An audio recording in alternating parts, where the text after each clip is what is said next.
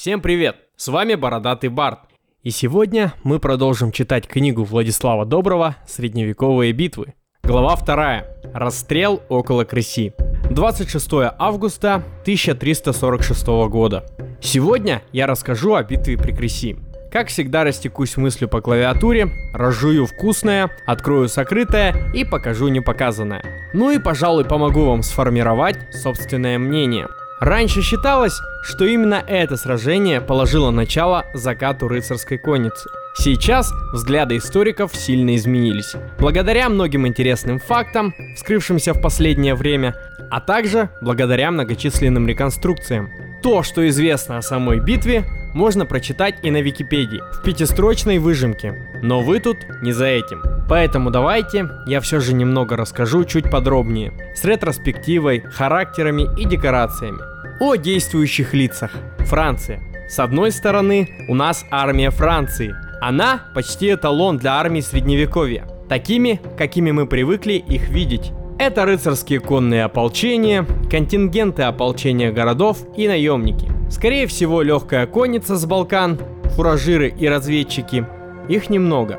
И много дорогущих наемных арбалетчиков из Италии. Формально, всей этой пестрой кодлой руководил Филипп VI. На деле сборище наиболее влиятельных, тех, кто мог собрать больше воинов, магнатов. Там сложился такой круг людей, которые могли навязывать королю свои решения. Но думать, что Филипп был эдакой декорацией, будет неправильно. Это был сильный спортсмен, неоднократные достижения в художественной рубке и колки с коня на точность.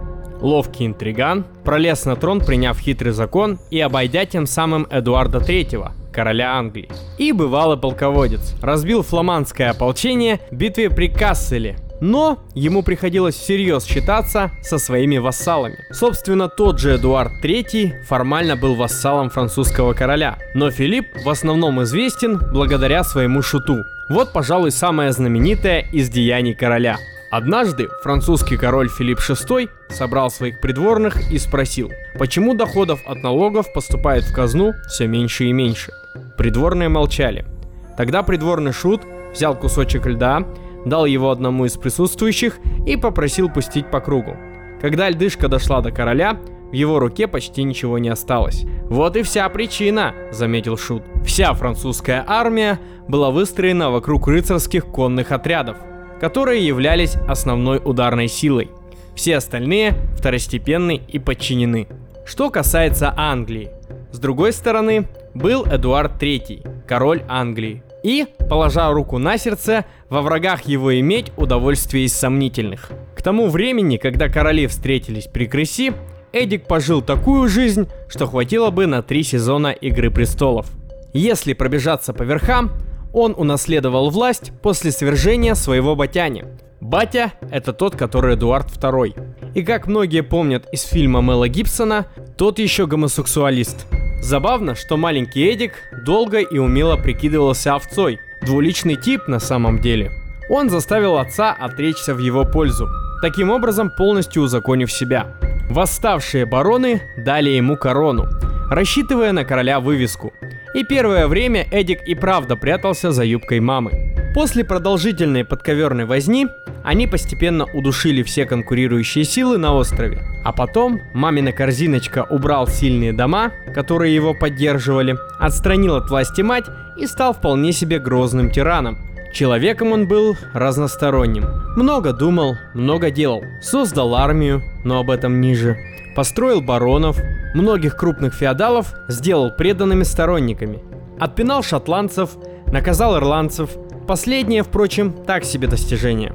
Англичане их постоянно наказывали. Так что, собственно, он имел за спиной хороший тыл. И терки с Францией были этому дерзкому пацану даже кстати. Ну как кстати? Он к ним пять лет готовился. Официально конфликт случился на почве наследства. Мама Эдика приходилась сестрой предыдущему королю Франции. И когда король Франции умер, у него осталась беременная жена – на которой тут же женился уже знакомый вам Филипп VI. Жена почившего короля родила дочку, которая приходилась Эдику племянницей и по идее наследовала трон. Но тут протаскивают солический закон, который запрещает наследование по женской линии. Вообще там немного сложнее. Солический закон провел Филипп номер 5, а не номер 6. А между ними был еще один король. Карл номер 4. Но от этого суть не меняется. Обычные аристократические деликатные делишки. Поэтому, с одной стороны, Эдик, как старший в семье, должен был взять на себя заботу о племяшке и всячески помогать ей с Францией. Но законы изменились. С другой стороны, его племяшку вообще обидели, фактически лишив наследства, что тоже не могло не задеть сердце любящего дядюшки Эдика.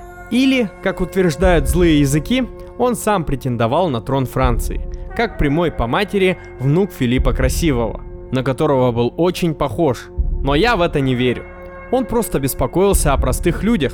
Отсюда и конфликт. Ну и главное, Англия тогда была островок так себе, откровенно говоря, на любителя а у английских королей было владение на континенте – Аквитания.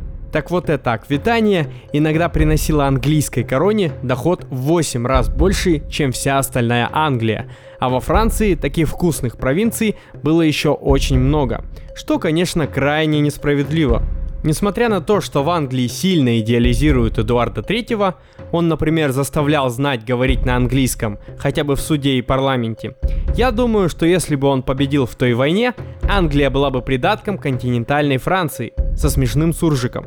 Сами феодалы, стоя с другой стороны, были похожи на своих королей. Обычно говорили на французском и часто были в родстве. А вот пехотинцы резко отличались. Одни, которые за англичан, большей частью были валийцы и говорили на гельском, а те, которые французы, в большинстве наемники, итальянцы с арбалетами и фламандцы, плюс и с той и с другой стороны гарнизоны городов, куда в длительный поход, разумеется, вытолкнули тех, кого не жалко. Вот такой пестрый сброд сошелся у лесополосы во Франции, чтобы разрулить все по понятиям. Как я и говорил, к войне в Англии готовились. Очень по-феодальному, конечно. В 1344 году к военной службе привлекли всех свободных граждан с доходом от 5 до 1000 фунтов.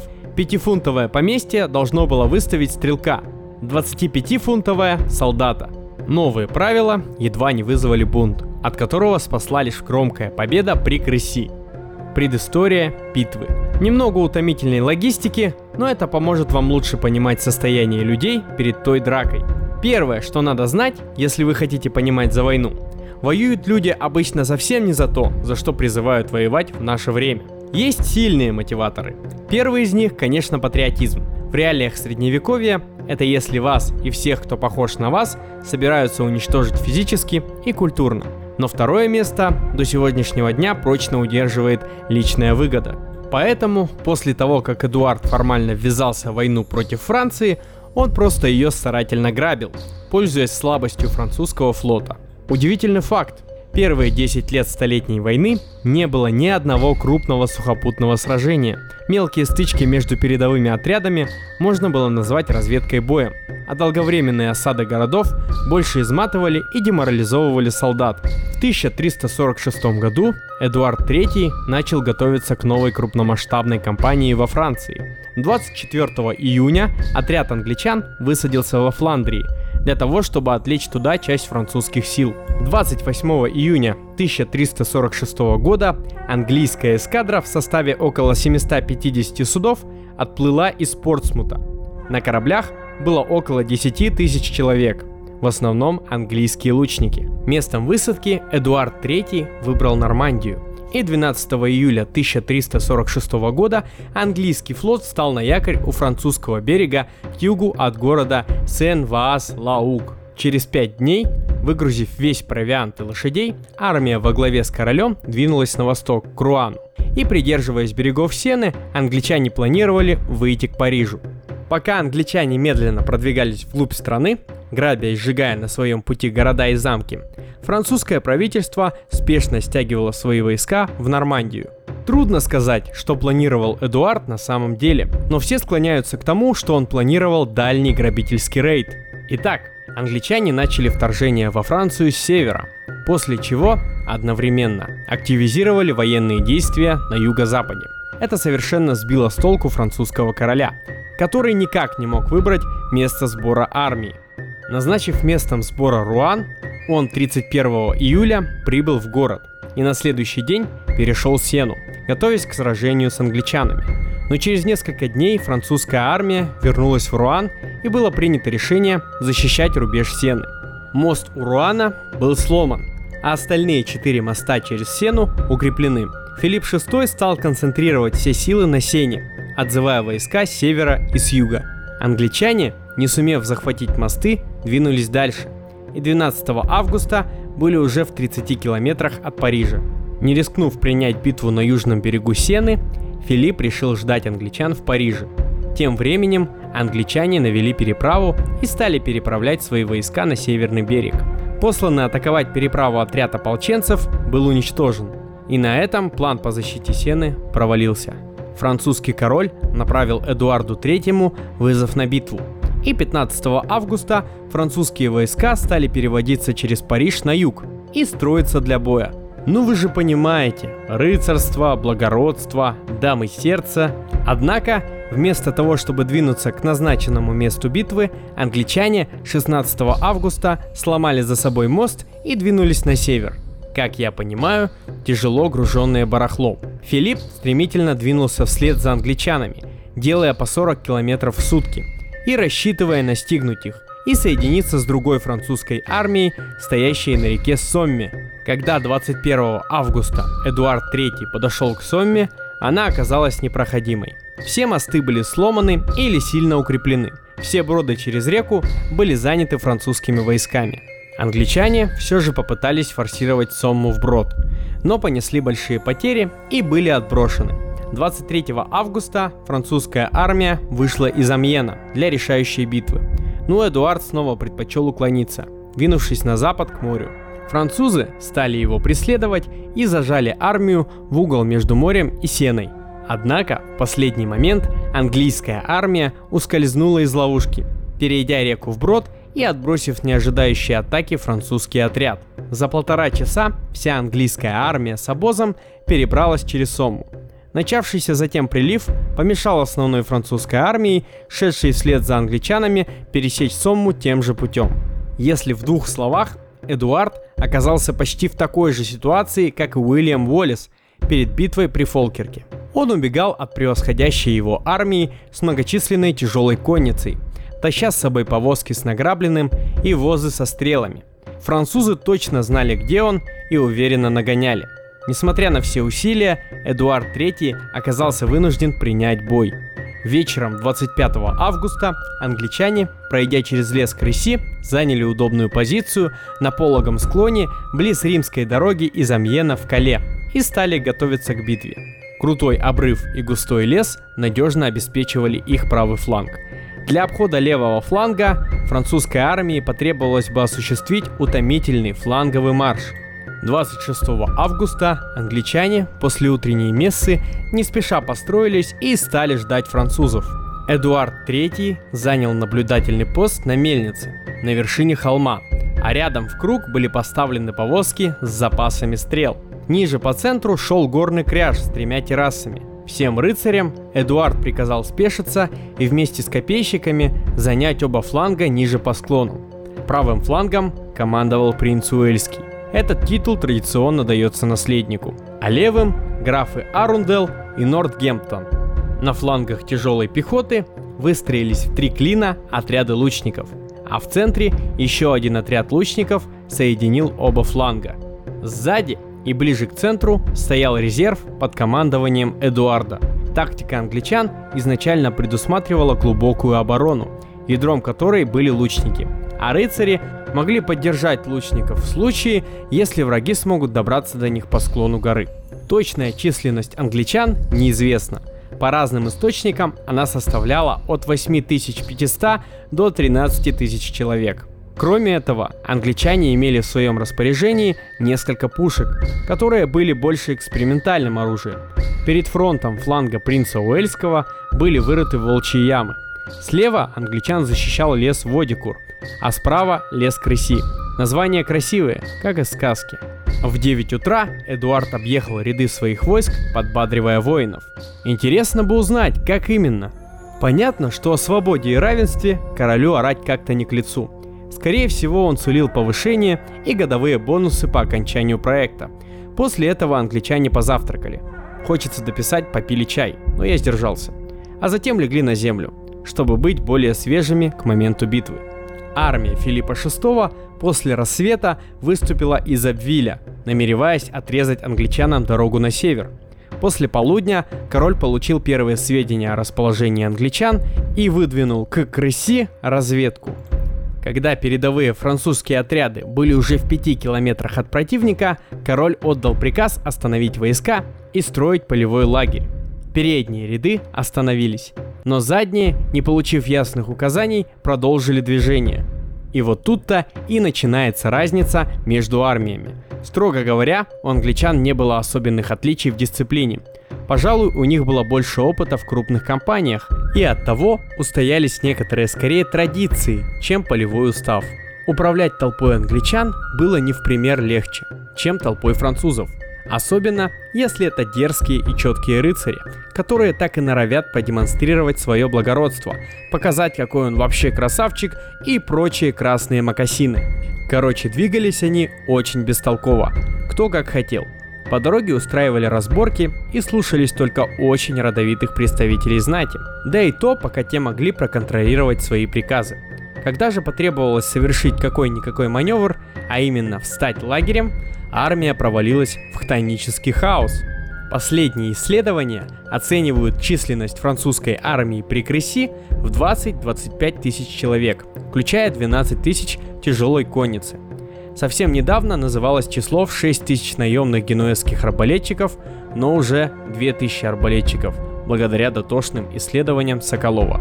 Думаю, и конницу можно на три поделить, но пока доказательств нет.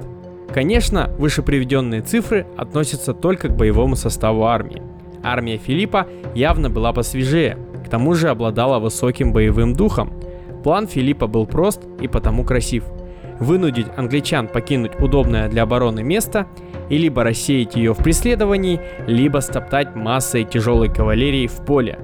Итак, сама битва – у французов был опыт масштабных лещей от тяжелой пехоты на укрепленных позициях во Фландрии. Но ко времени Крыси они, как им казалось, нашли противоядие. Генуэзцы с повизами и арбалетами. Повиза или повеза – это такой тяжелый щит, который можно воткнуть в землю и спрятаться за ним. Как вариант, его можно было нести на спине, что позволяло просто отворачиваться и перезаряжать арбалет даже под огнем. Генуэзцы показали себя хорошо, с помощью них уже были разбиты фландрийцы. И вот кому-то в голову пришла светлая идея, что пока все палатки ставят, генуэзцы могут и пострелять. Параллельно крупные французские феодалы организовались в отряды и начали готовить атаку на англичан. К ним присоединялись другие.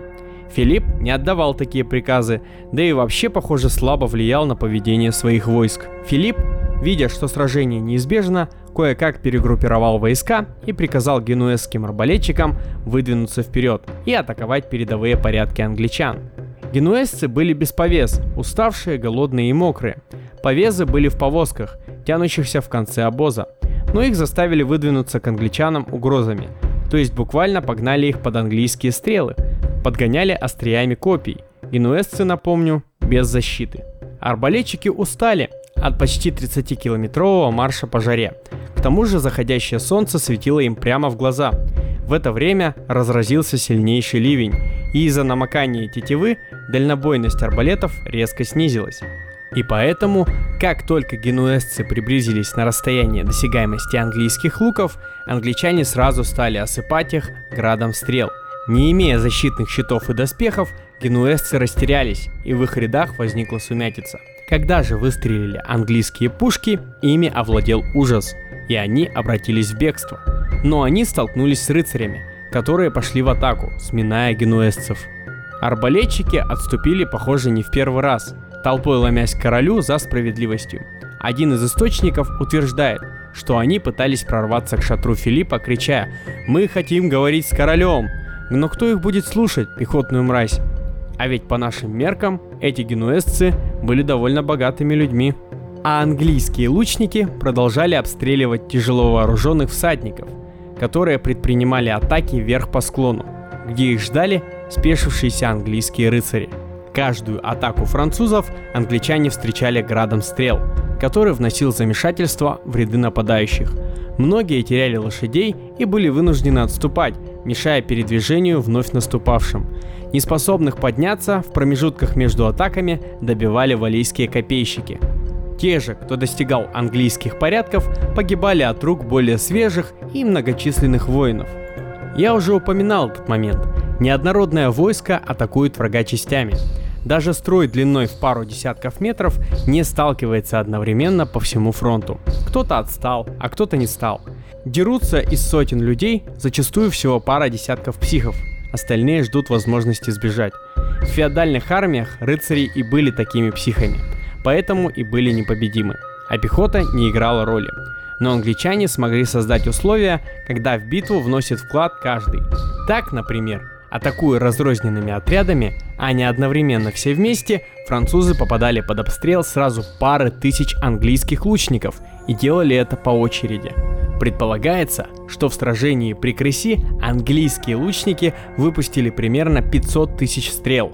На протяжении всей битвы англичане не пытались перейти в контрнаступление, оставаясь неподвижно на своей позиции. До темноты французы совершили 15 или 16 атак, Основной удар французов пришелся по правому флангу англичан. На помощь пришли солдаты графа Нортгемптона, и французы были отброшены.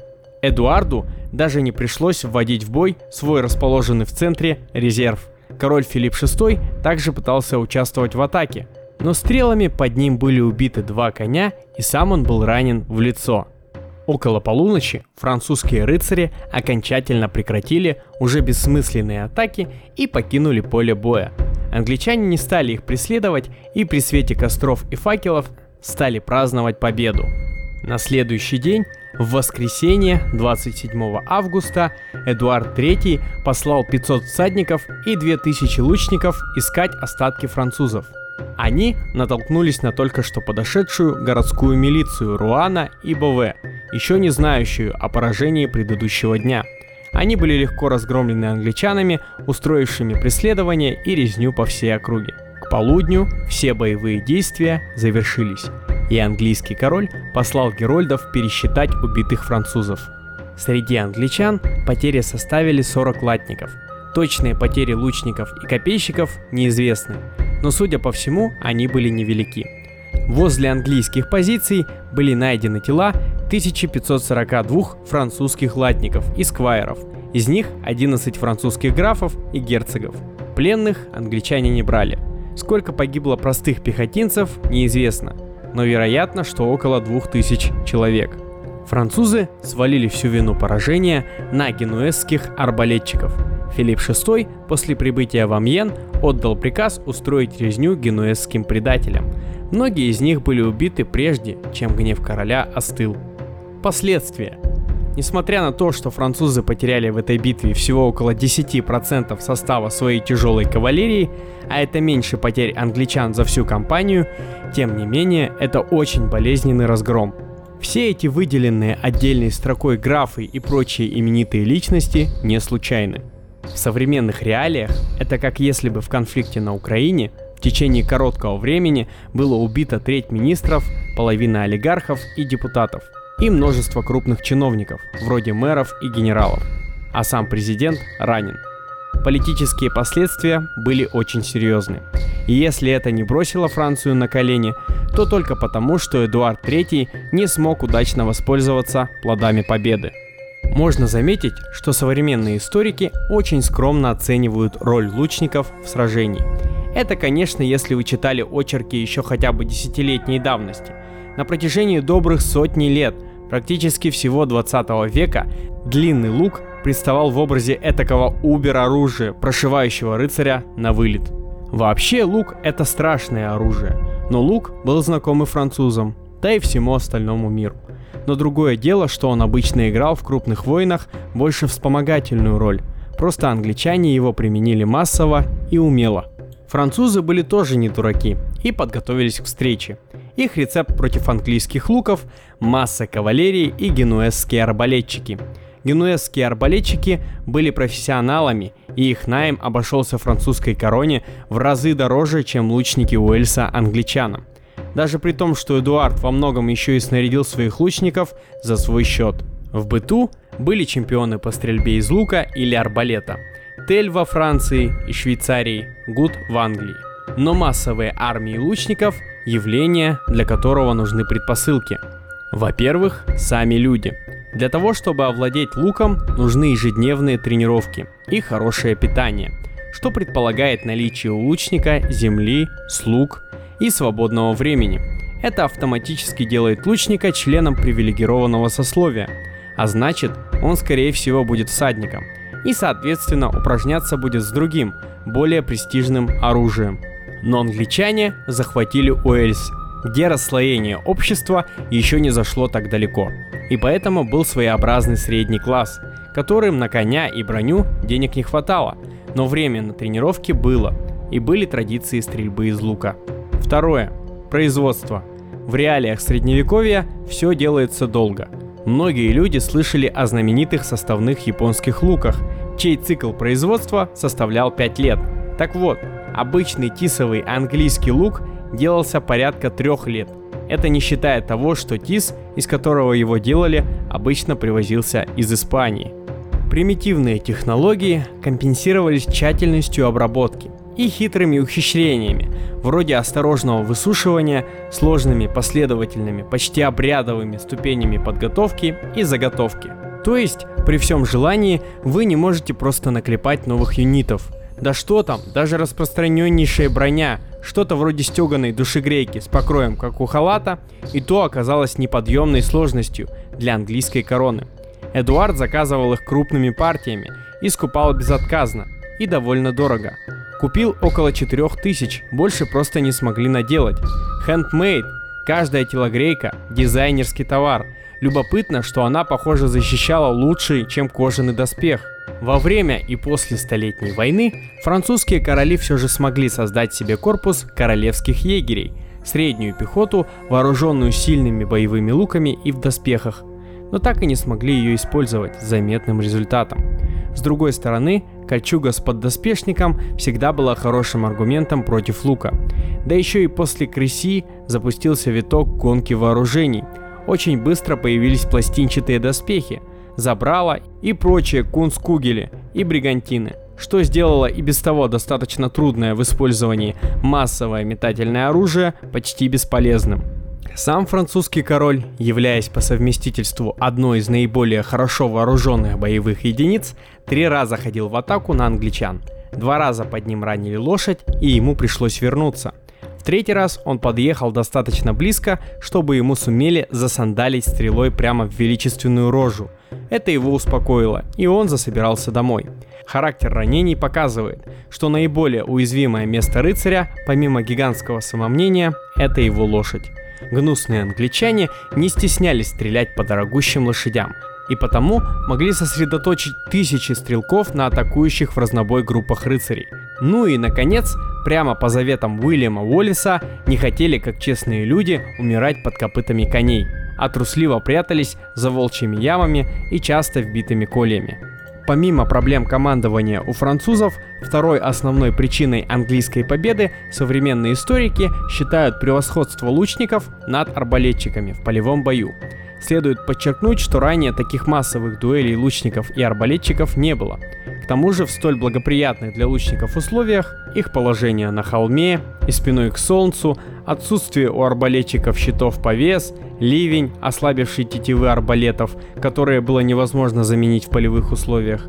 Прежде имели место только скромные столкновения в периферийных регионах – Марле, Аберош, не привлекавшие к себе особого внимания на фоне более ярких последующих событий – Филипп VI не мог знать заранее, что арбалетчики окажутся столь бессильны, тем более этого не могли знать остальные рыцари и командиры, чей кругозор не выходил за пределы Северной Франции. Филипп VI вербовал арбалетчиков в беспрецедентных прежде масштабах среди наиболее умелых профессионалов того времени, тратил на них большие деньги. Выдвижение их вперед в битве при Креси представлялось вполне разумным делом – Именно такой обстрел вынудил вражескую пехоту перейти в наступление в битвах при Мон-Ан-Певеле 1304 год и Касселе 1328 год. покинув сильные оборонительные позиции и подставив свои фланги под удары тяжелой французской конницы. Однако при Кресси этот номер не прошел. Как пишет флорентийский хронист Виллани, пока арбалетчик один раз перезаряжал свой арбалет, английский лучник успевал выпустить три стрелы. Приходится сделать вывод, что поражение французской армии при Кресси было предопределено, несмотря на ее численное превосходство и высокий боевой дух. Разумнее всего для французов было бы не вступать в сражение 26 августа, а отсечь англичан от границы с Фландрией и брать их измором. Одновременно посредством маневрирования принуждая к бою на открытой местности и во встречном бою, не давая им времени и возможности выстроиться оптимальным образом.